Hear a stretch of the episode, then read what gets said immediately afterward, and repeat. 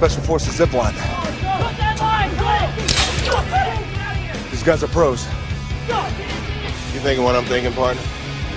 Aim for the bushes.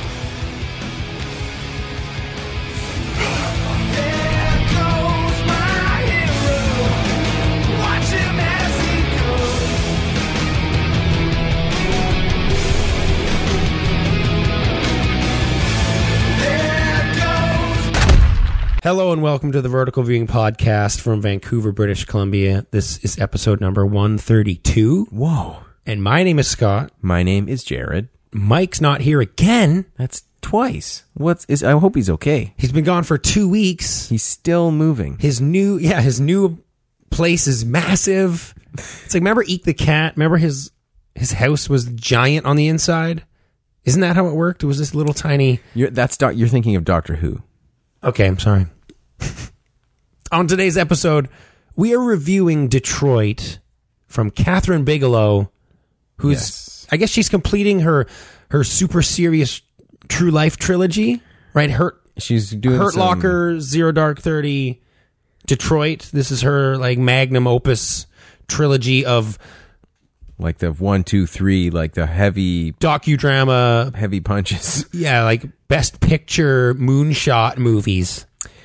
Yeah, she doesn't. She's not directing Point Break anymore, right? Which is, I mean, how is that even? Or Strange Days. She's leaving the Strange Days behind. Like, what happened?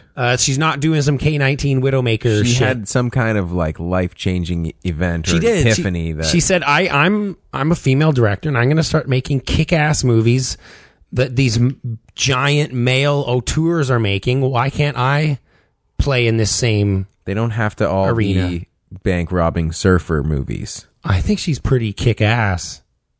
Like Point Break's dope as shit.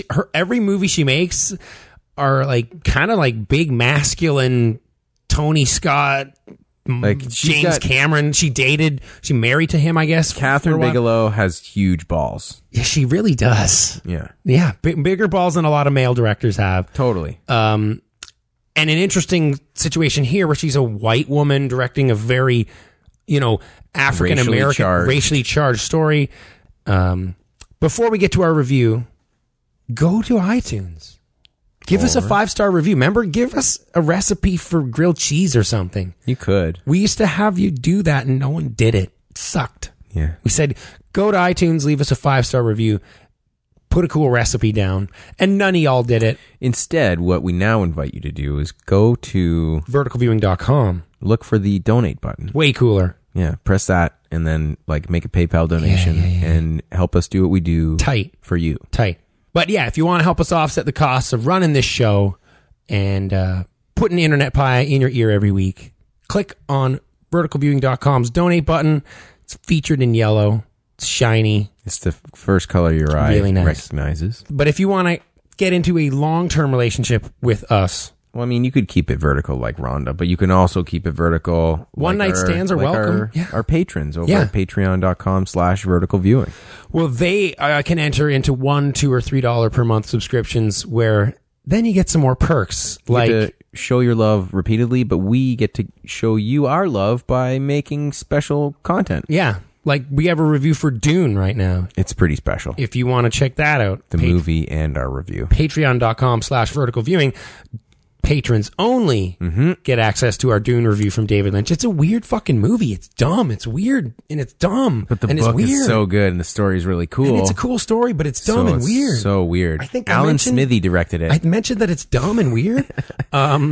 We also have reviews of Chappie on there. We have Jake Gyllenhaal reviews. We got Bitcoin Walkabout. It's fun, man. Yeah. It's a lot of fun on Patreon. Yeah.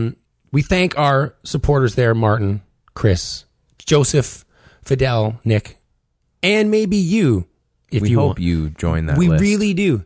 We really do. You can send your thoughts and recommendations to our email address, verticalviewing@gmail.com. Check our Twitter out, @verticalviewing. Talk to us. Our Instagram's still busted, everybody. So you have to add us first, but then you can check out all our sweet content. Vertical Viewing Podcast on Instagram. Our theme song is by the anti-theory. Which is so good. Smart Bombs, our 2017 remix. Check it out on SoundCloud. You can. Anti-theory. You can. On with the show, which basically consists of this week's review of Detroit. There was a couple of things, though, that I did watch. Forgot to mention them last week. Oh, really? What have you been watching, Scott? Quickly, Will Ferrell stuff, really. He's pretty funny sometimes. The Other Guys is very funny. Oh, classic. The sequence with the tuna and the lion is genius. There's a lot of improv in The Other Guys. For me, the standout scene would definitely involve The Rock and Sam Jackson chasing a bad guy off of a roof, and then essentially just jumping off of said roof and splattering on the ground to Foo Fighters' There Goes My Hero. Very funny stuff. And you get the shot just gets held as they drift down and down and down and down and just boom, smashing on the concrete. And then you understand. Oh, I didn't know that The Rock and Sam Jackson were in The Other Guys, starring Will Ferrell and Mark Wahlberg. That's the whole point. Oh, they're not. They are not. They're in not. This movie. They killed them off at the very beginning. And then I also watched Semi-Pro, which if you want to see Will Ferrell in the 80s... Play minor league basketball. It's a fun little romp. It's not... I mean, he was making that on the coattails of Talladega Nights. It was essentially... like sport-specific comedies. His agent just said, Will Ferrell in this sport. Will Ferrell is a soccer coach. Will Ferrell is a NASCAR driver. Yeah. Will Ferrell is a... basketball player. It was just stick him in a sport and it would be funny because Will Ferrell is a dope, I guess. Sometimes. And Semi-Pro's good and The Other Guys are good because it's a rated R movie and comedies generally benefit. I think The Other Guys is probably a bit better than... Definitely. Michael Keaton's very funny in it.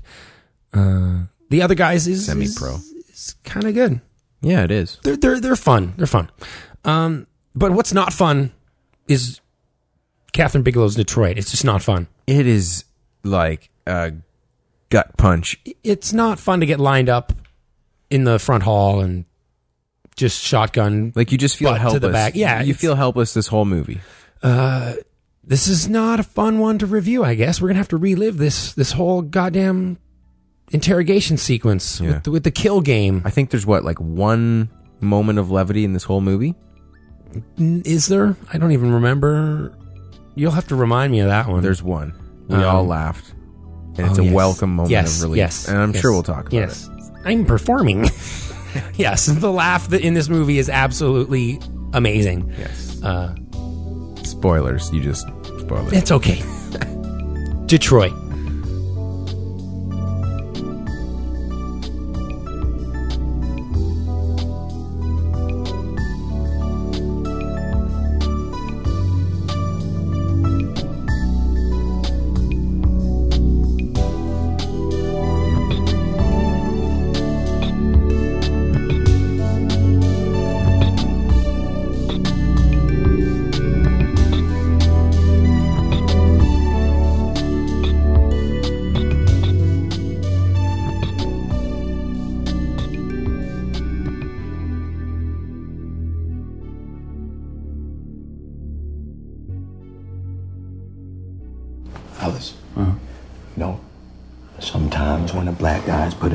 Position of authority.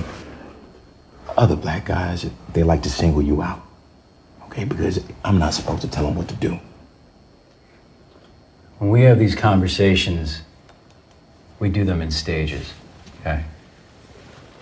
Stage 1, witnesses. Stage 2, suspects. What stage are we in? You don't know what stage we're in? No, could you specify for me? Yeah, we're in stage 2. You're a suspect.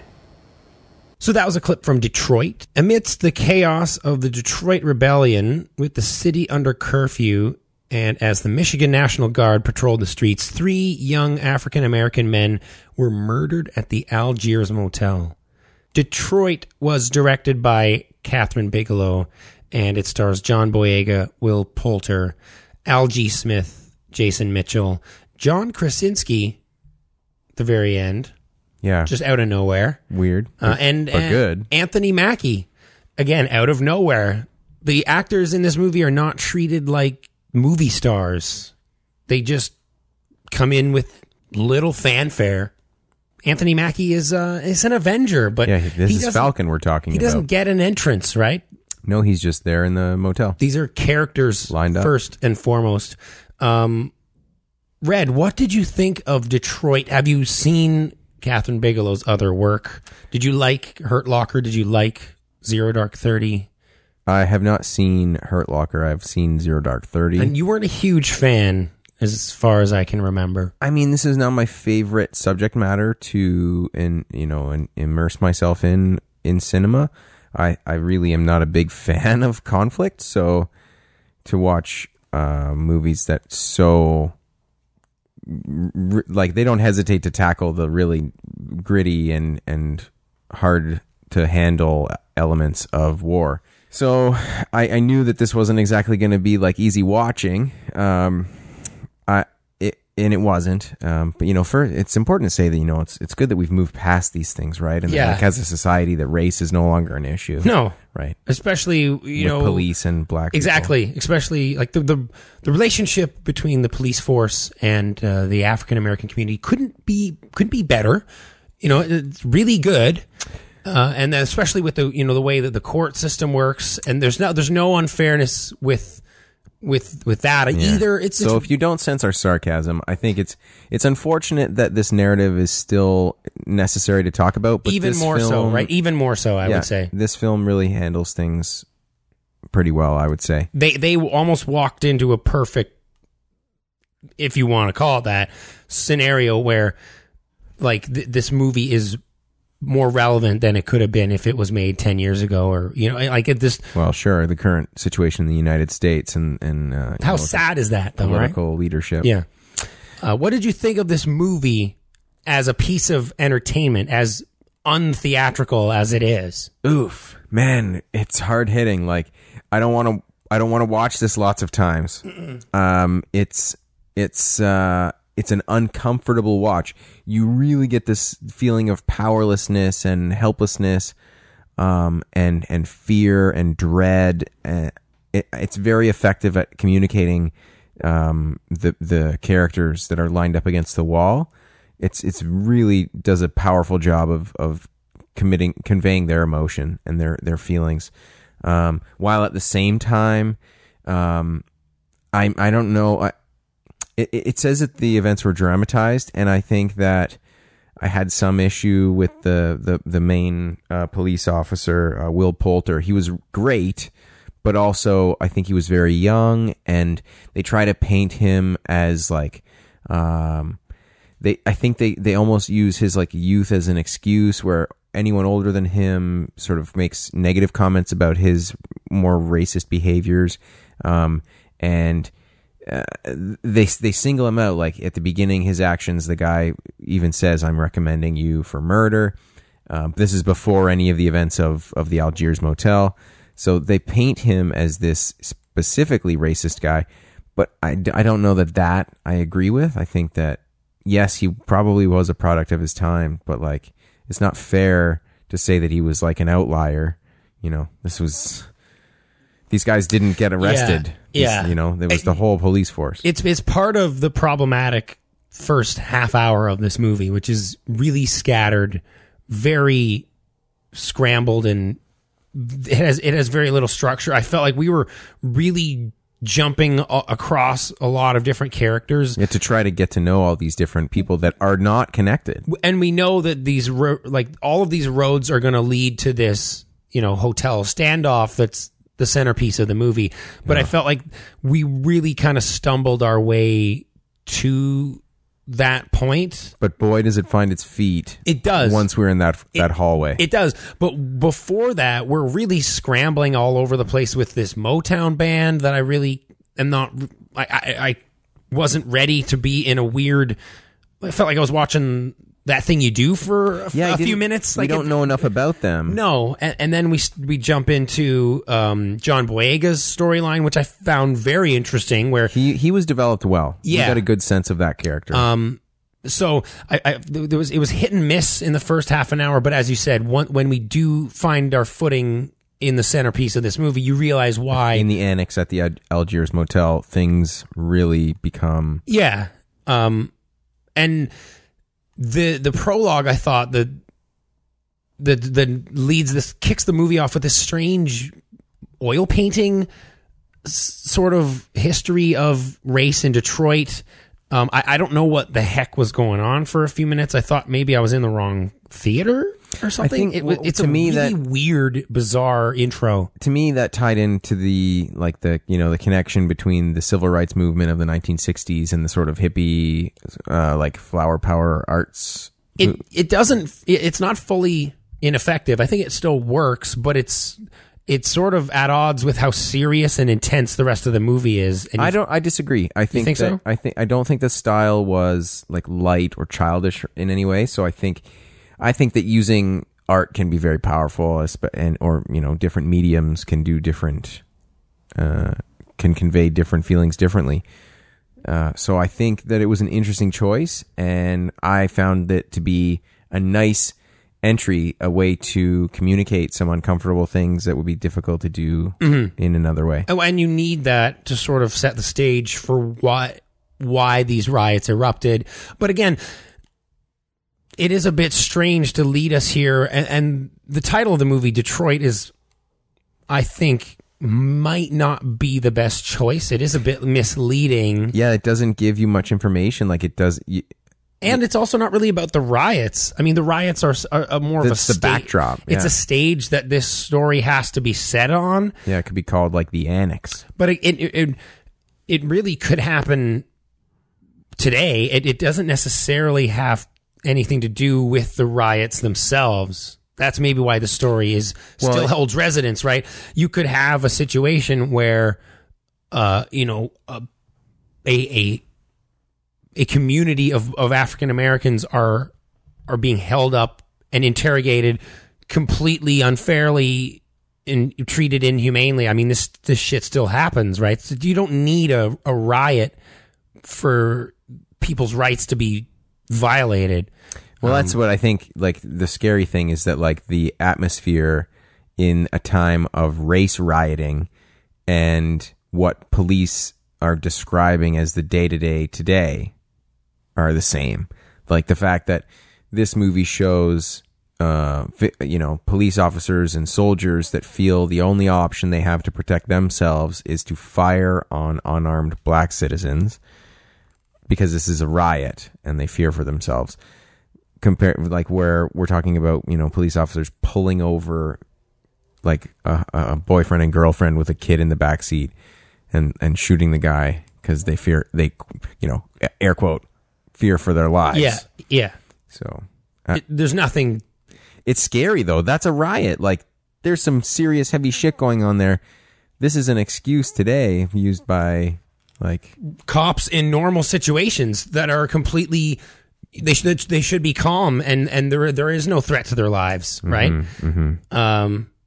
But yeah, like this period piece, 1967 is when this is set, is shot with a very modern style.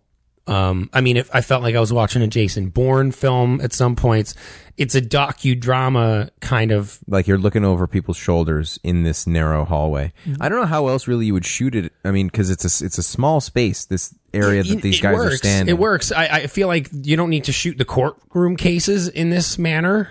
You don't need to shoot a lot of the other setup scenes this way. There are honest to God scenes in this movie where it looks like the DP or the camera operator drops the fucking camera, just literally drops it and catches it, and the camera sort of rights itself. And I mean, I don't know why it needs to draw attention to itself in such a blatant way in this one. I found it to be a bit distracting, and I don't normally say that. We got, like, crash zooms and shit. Like, it is to make it look like a documentary footage, which is peppered throughout, right? We do get real footage of this event. And, yeah, like newspaper clippings and, what do you call it, microfiche? Yeah, all that stuff works, and we do see real scenes of the Algiers Motel and stuff. Yeah, and there's, like, text at the end with actual... photos of the real people. Yeah. But again, I wish we got to this hotel a little quicker. I don't know if I needed all this setup of whether or not the Motown band is going to make it, but that is interesting because of that the band, the fallout afterwards, right? But affected, it's a real band, and they really were affected by this. That's event. The interesting part, and I guess to show for that to be interesting, which I think it is, I guess I do need a little of the, like the that when he has the performing on stage sort of ripped out from underneath his. Yeah, and he knows he still goes through with the performance in some way, right? Like, I did like that. Mm-hmm. I don't know if we need that, but it is part of and it shows the atmosphere happened. Of the city too, like the fact that the theater has to be evacuated in the midst of this fun evening of music. Yeah. I thought that once we get there, this is where Will Poulter starts to step into the movie, and I think a lot of the tension, it's like a tension vice.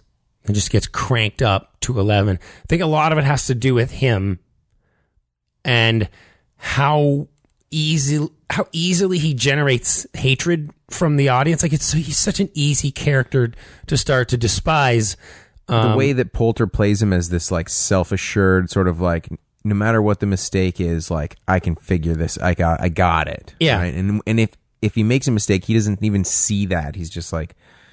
I felt the seething hatred from the audience that we were in, right? And the things that he was doing were so diabolical that I heard people gasping. Yeah, he makes you physically uncomfortable with the choices that he makes. Yeah, and it kind of reminds me a little bit, I guess, of Leonardo DiCaprio in Django, where it's. This is a hard as a white actor. It's probably a hard place to put yourself. Like it's a dark place. The yelling, like the audio in this is really, really powerful. Yeah. And I thought that numerous times where not only in the scene where Poulter's yelling or like if people are yelling at each other and like they're right in each other's faces, but at other times where you're getting shots of like.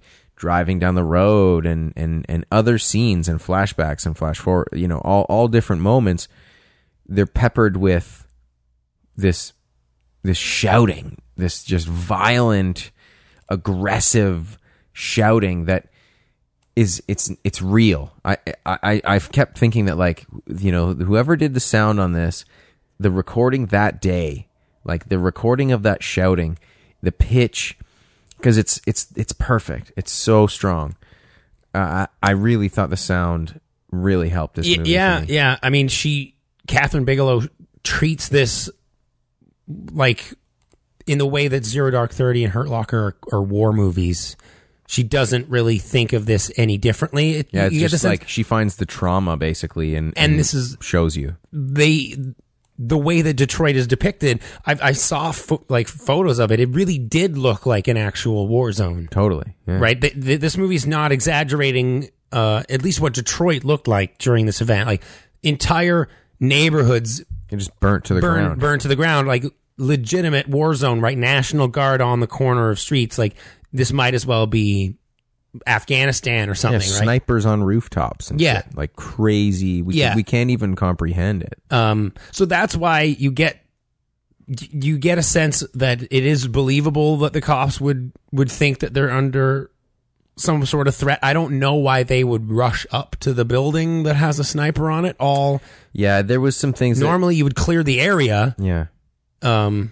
Well, yeah, they just run in guns drawn and guns drawn, but they like open fire on the building before they even enter. Yeah, so I don't know if that's protocol. I don't know if that's how it's done. And the guy's like, "Oh my God, you're shooting at us!" And then they shoot him. I did like this. So this is when we meet Eazy-E, Jason Mitchell. Great performance, awesome actor. When he basically initiates this whole sequence of events. It is a great scene where he is sort of mocking what a white cop.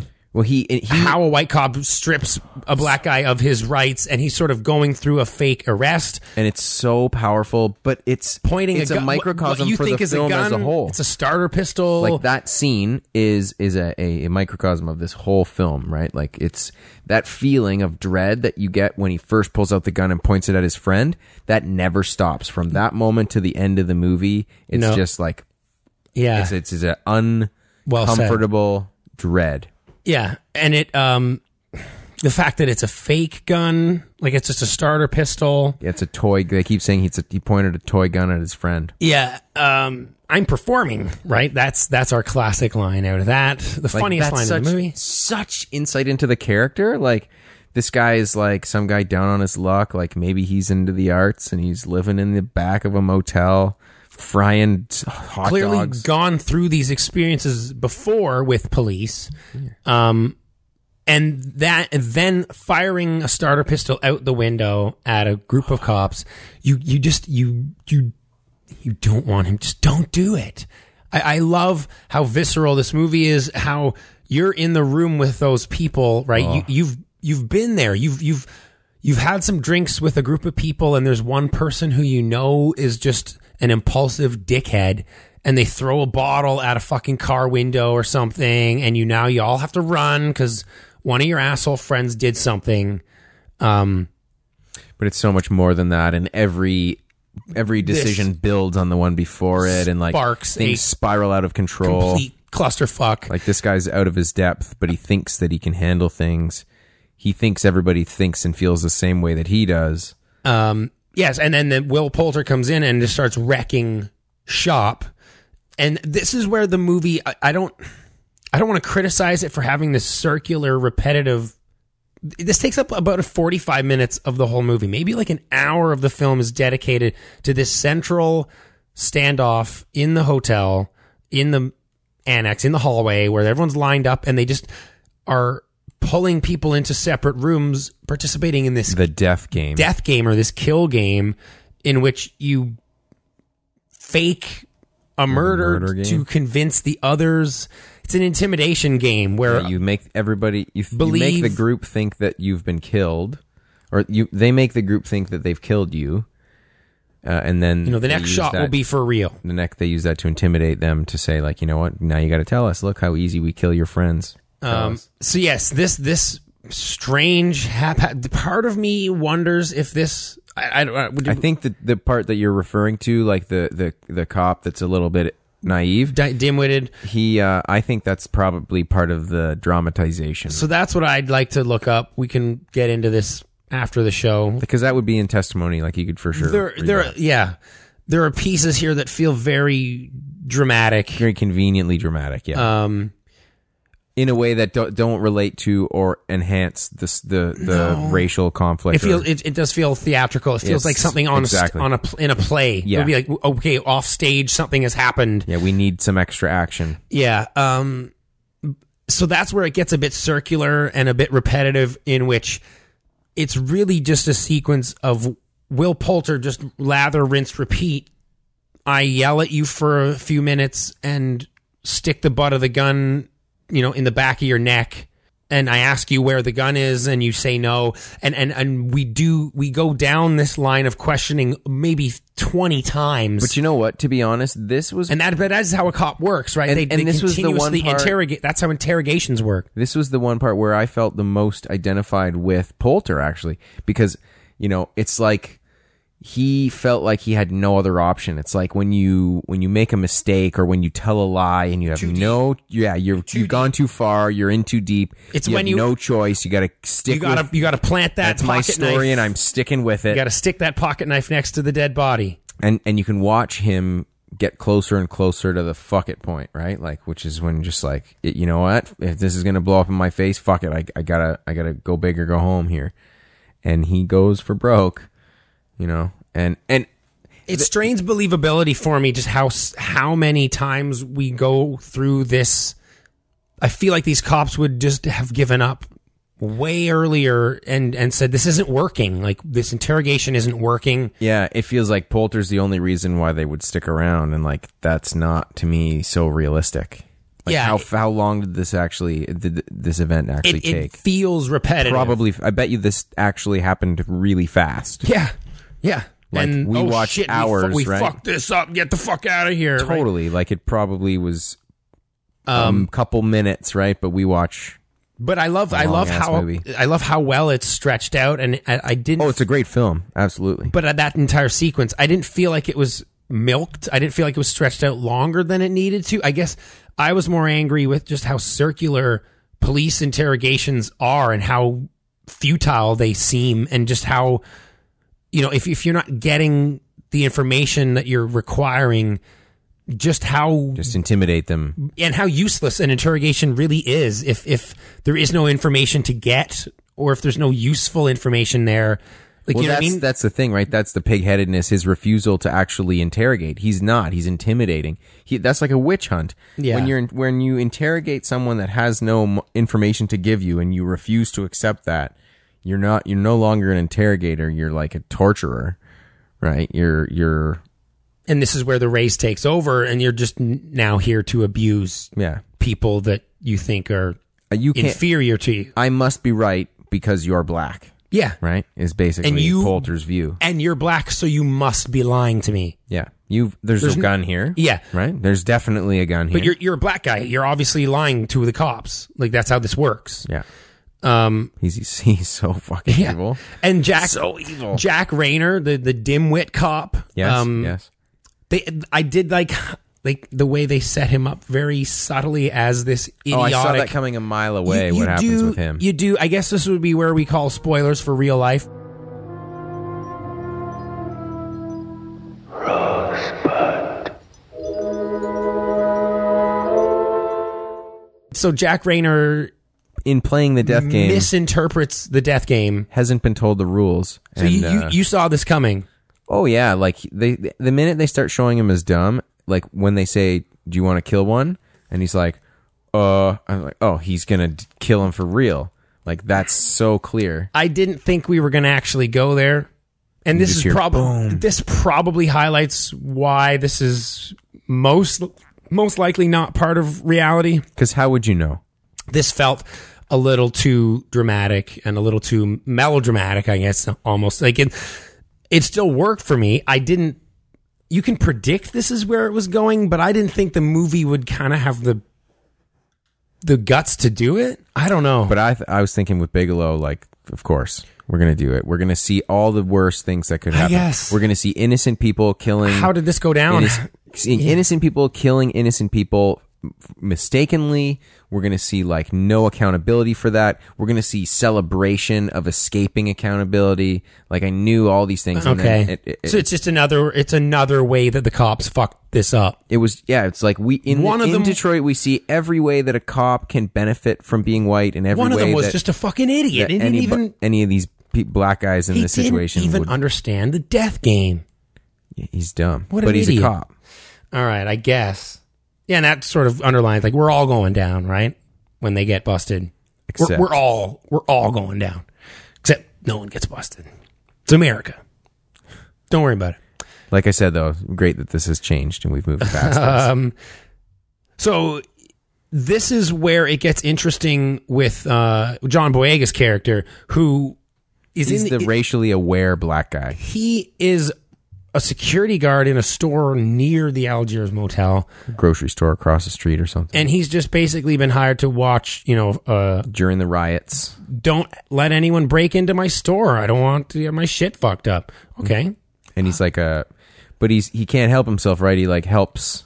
He's a helpful guy. He brings coffee over to the National Guard and they ask him for sugar. And he says, "Don't push it, man."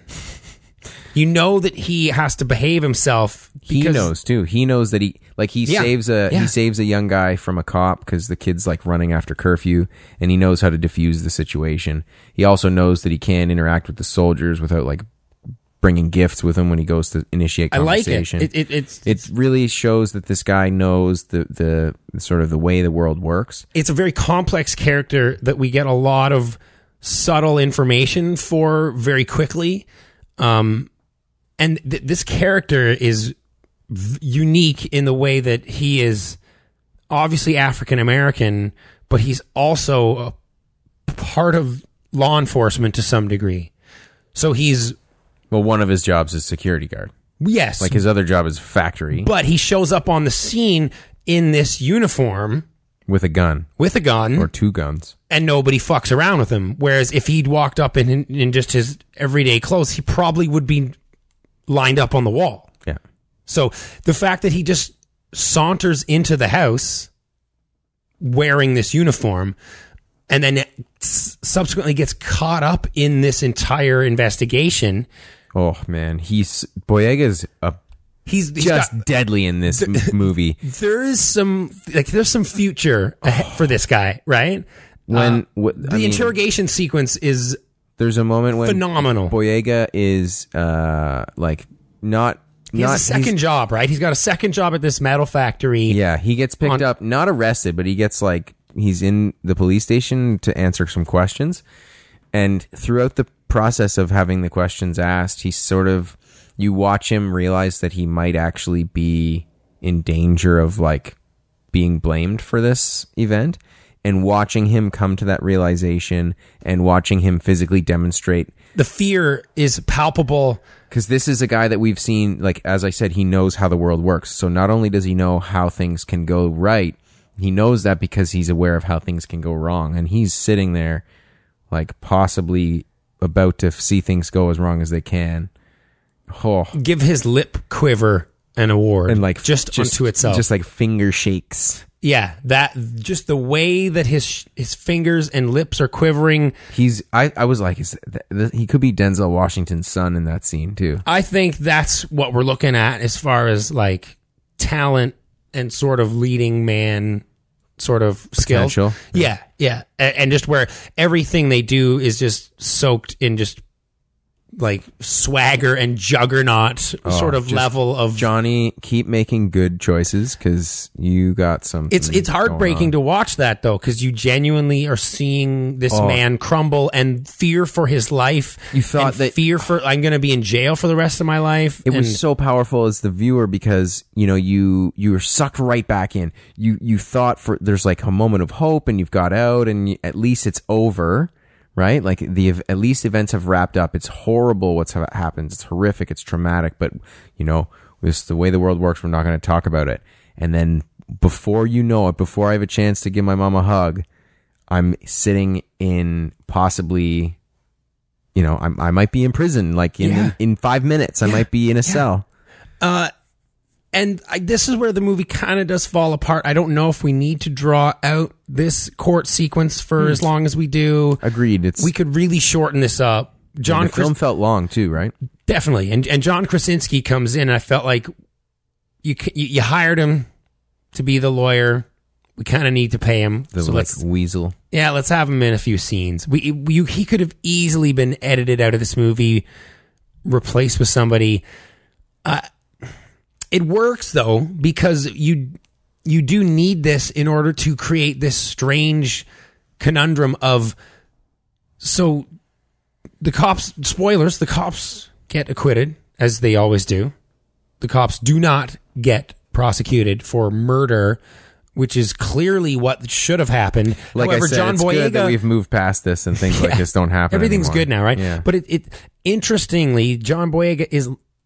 unfairly lumped in with these murderers. Well, I think they're looking off. For a scapegoat. Right? I guess. But he gets off. And because so what does that mean? That you've been acquitted of a crime that you didn't commit, but the other people that you were that you're being accused with, they did commit it. So it's sort of a case of, well, I wish I was convicted here because then the people who deserve justice would get it, excluding me. Well, I kind of think the movie could have delivered way better on this, and it would have paid off that interrogation scene in a much better way. I don't know. I think that interrogation scene is part of the dramatization, and I think that it's far too convenient to have him in, and then to have that one officer who's interrogating him be also part of the team that is looking into Poulter and his actions and figuring out that it was the cops. And I didn't see that as being likely. So But I loved it. Like, I thought, you know, like I said, that's one of the best acting, or one of the best scenes in the movie for sure. But as you said, it could be shortened up. I feel like this framing. I kind of want it to be. Because this movie's so good that you want it to get that extra bump up to like a 9 or something, just the right? Pacing, yeah, keep it tight, boom. Tight. Yeah. But I feel like there was more of an attempt. This framing device of the courtroom, it feels like an attempt to modernize it or bring it into some context of 2017, right? We get to see this courtroom scene, I feel like, because of our long history of, you know, the justice system completely screwing black people over, right? And that's why we include this section, is because it's just another drop in the bucket of... Yeah, like I was saying before, right? How, like, this movie shows so many of the different ways that, like, black people can get fucked over in the system if a white person wants to try to fuck them over. This movie... Or not, if they just, like, in the wrong place, wrong time. It's not an uplifting movie, especially with how shitty everything is now, right? I don't know if it's... Wait, you mean we haven't moved on and things are exactly the same? What can we learn from this, right? I don't know if there's anything... I mean, obviously, other than the obvious, don't be racist. Yeah. But, like, we haven't learned shit here. It's an interesting... I have a personal... view that may not be popular, but I think it's an interesting display that in this movie, that, like, people talk about you know, institutional racism and white privilege and stuff. I actually don't believe that that's a thing. I think racism is real, and that's what people are seeing and talking about. And this movie kind of says that. It's like, not, well, police aren't racist. Poulter is racist. And, like, those other guys kind of just go along with it for a bit, but we see eventually that they're all, like, they don't want to be a part of it. There's a bit of Stanford prison experiment happening. Exactly, yeah. And the middle section is really what, like, you're buying the ticket for in this. And it's executed, like, completely, it's a complete home run, I think, in terms of just building tension and sticking you into a pressure cooker and just cranking shit up. Like, I felt like I was watching a horror movie or a slasher film at some points in that middle section there. Yeah. When the National Guard is slowly, like, exfiltrating guys out of the house. And there are cops, like, walking right by windows, and we're doing this Metal Gear Solid almost. Like, it feels like a slasher film where the cops are these unstoppable murderers, like Michael Myers or something. And you're just waiting for them to pop out and shoot you. Yeah, the way that Eazy-E makes you feel when he points the gun, right? And we said, like, being black in Detroit today is like living with a motherfucking gun pointed at your head. Yeah. Right? Like, you feel like that's when you're in the house and there's cops and soldiers everywhere, and the guys are just trying not to get killed for no reason. This movie is really powerful. Yeah. I wish it didn't fall apart slightly for me in that third act, and I wish it didn't have that scrambled opening. You literally cut maybe 20, 30 minutes off of this thing, and you have such a more tightly packed, explosive powder keg that you can toss in and make such a more pointed commentary on. Instead of, it does feel a bit overstuffed, and again... Kathryn Bigelow going for some Oscars, I think. But I think, like, the heart of this is a strong movie. It is a little bit lacking maybe at the outset and at the close, but I think Fall Apart might be a bit. It is strong. That is harsh, because I'm giving this movie an 8 out of 10. So to say that it falls apart is definitely unfair. Yeah, I'm going to go a little higher. I'm going to give it 8.5. Yeah, yeah. It's like I said, I don't really want to watch this many times. No. But I think it's important that people see this movie and talk about it and think about it and don't repeat it. Yeah, I hope we learn something this time. Kathryn Bigelow. Is a powerhouse, and this movie will piss you off, right? The tension does ultimately lead. It's trying to make you angry, right? It's trying to scare you, but it's also trying to piss you off. Yeah, get upset about racism. It does, man. Yeah, Detroit isn't a fun sit, but it is important. It's necessary. Yeah, show your racist relatives. Yeah, yeah. The movie Detroit. Exactly. Tell them that this is a fun educational piece. It's about a baseball team or something. Yeah. That's our review of Detroit. If you see it or agree or disagree with our takes, just want to talk to us. Email verticalviewing@gmail.com. Let us know what you think. We want to talk to you. Yeah. Make a joke. Try to uplift us here. You know? If it's a good joke, we'll read it on air, and if it's a bad joke, we'll definitely read it on air. Well, we're going to need it, because this movie depressed the shit out of us and pissed us off. There was one funny line, and it was so welcome. I'm performing. Yeah, it really was the highlight of the evening. Yeah. Thank you, Jason Mitchell.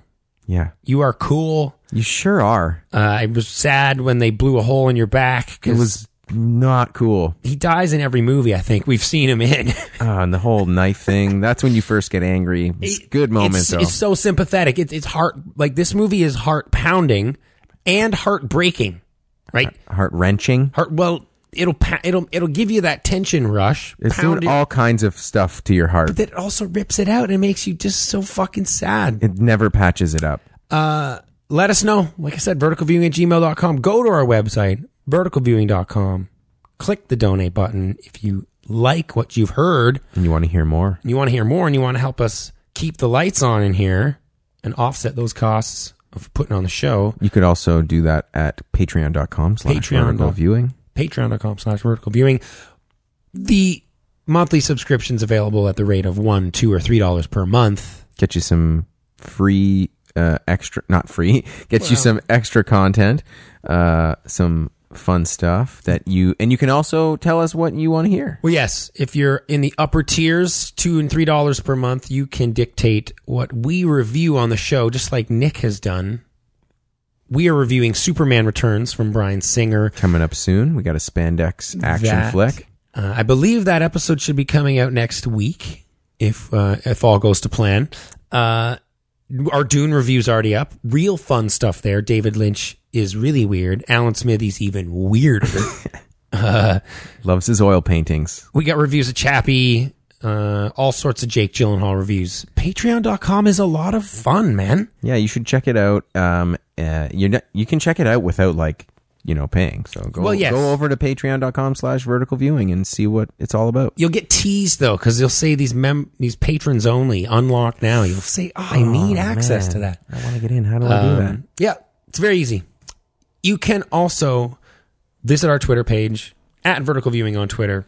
Harass us. Where can we find you on the internet? I'm on Twitter @Jared_Sargent, and you can talk to me there. Nice. I'm @ScottWilsonBC. You can subscribe to the show on iTunes, on Stitcher, on TuneIn Radio, on Google Play. On all the good podcast stuff. Podcast software of your choice. Instagram's still broken. So add us at Vertical Viewing Podcast. It's still broken. So, and then share us to all your friends. Yeah, I mean, if everyone follows us, then it's not broken, right? So help us fix that. It. Yeah. Next week we are reviewing Logan Lucky. Lucky Logan. It's one of those. Steven Soderbergh is back, everybody. This is a NASCAR Ocean's 11, right? I think he wrote this. No, and he's lying about it. His wife wrote it. I don't think she did. I think Jules Asner, the host of Wild On, if you recall that television program. There's no evidence to suggest that she's capable of this. Before Brooke Burke replaced her on that show, I'm pretty sure she wrote this movie, man. It's cool.